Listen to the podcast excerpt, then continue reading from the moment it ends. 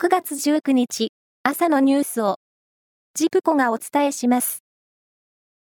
中国が、先月、日本から輸入した水産物の総額が、前の年の同じ月と比べて67.6%減ったことが分かりました。東京電力福島第一原発の処理水の海洋放出に反発し、中国が水産物の輸入を全面的に停止した影響を受けた模様です。防衛省は来年度、北海道と宮崎、鹿児島、それに沖縄にある陸上自衛隊施設、合わせて9カ所で、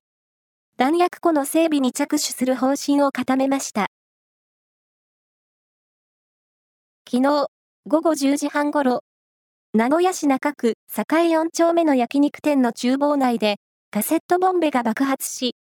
厨房の2人とカウンター席にいた男性客1人が火傷を負うなどしました。怪我をした3人は、いずれも意識があり、自力で歩ける状態ということです。プロ野球は昨日、デーゲーム6試合が行われ、中日は、広島に8対7でサヨナラ勝ちしました。延長11回、試合を決めたのは、カリステ選手のタイムリーです。その他の試合は、巨人、DNA、ロッテ、ソフトバンク、オリックスが勝ちました。オリックスは優勝へのマジックナンバーを4としました。メジャーリーグ、オリオールズの藤浪投手は17日、レイズ戦で2対3の9回に5番手で登板し、アウト2つを取って1安打無失点でした。オリオールズは延長11回、5対4でサヨナラ勝ちし、7年ぶりのプレーオフ進出が決まりました。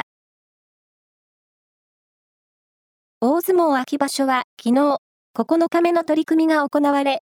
関脇琴ノ若と対戦した大関豊昇龍は、物言いの末、軍配差し違えで小手投げで敗れ、3連敗です。秋場所は9日目を終え、平幕の高安と熱海富士が、1敗で首位を守り、剣翔がただ一人2敗で追う展開となっています。